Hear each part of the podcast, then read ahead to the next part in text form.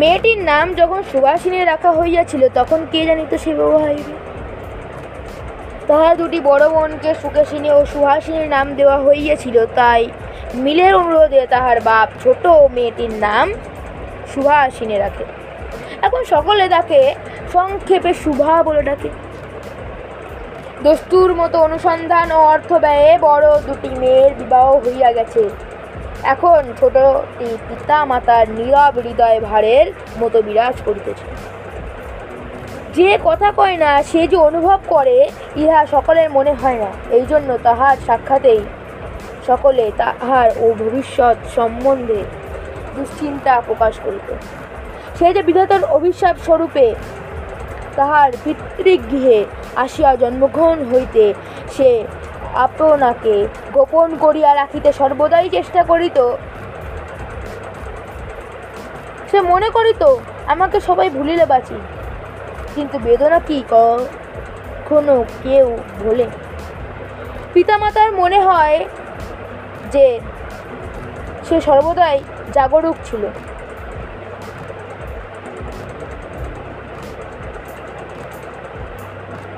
বিশেষত তাহার মা তাহাকে নিজের একটি ত্রুটি স্বরূপ দেখিতেন।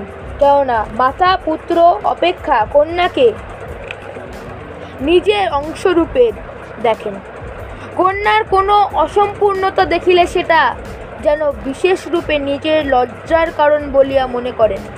বরঞ্চ কন্যার পিতা বাণীকণ্ঠ সুভাকে তাহার অন্য মেয়েদের অপেক্ষা যেন একটু বেশি ভালোবাসিতেন। কিন্তু মা তাহাকে নিজের গর্ভের কলঙ্ক জ্ঞান করিয়া তাহার প্রতি বড় বিরক্ত ছিলেন।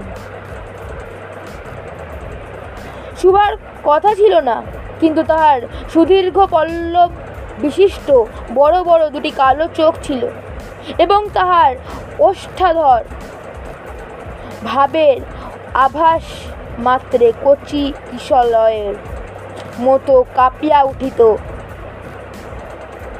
কথায় আমরা যে ভাব প্রকাশ করি, সেটা আমাদিগকে অনেকটা নিজের চেষ্টায় গড়িয়া লইতে হয়। কতকটা তর্জমা করার মতো।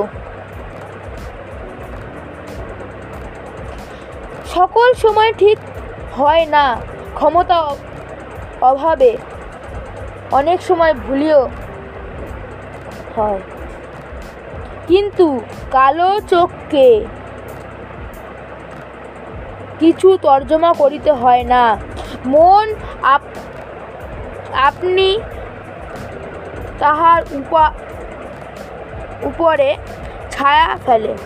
ভাব, আপনি তাহার উপরে কোনো প্রসারিত হয়, কোনো মুদ্রিত হয়। কখনো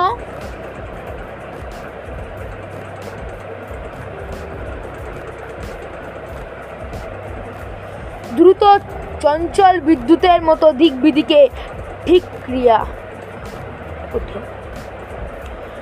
মুখের ভাব, বই, আজ কাল যাহার অন্য ভাষা নাই। তাহার চোখের ভাষা অসীম, উদার এবং অতল স্পর্শ গভীর, অনেকটা স্বচ্ছ আকাশের মতো। উদয়াস্ত এবং ছায়ালোকের নিস্তব্ধ রঙ্গভূমি। এই বাক্যহীন মানুষের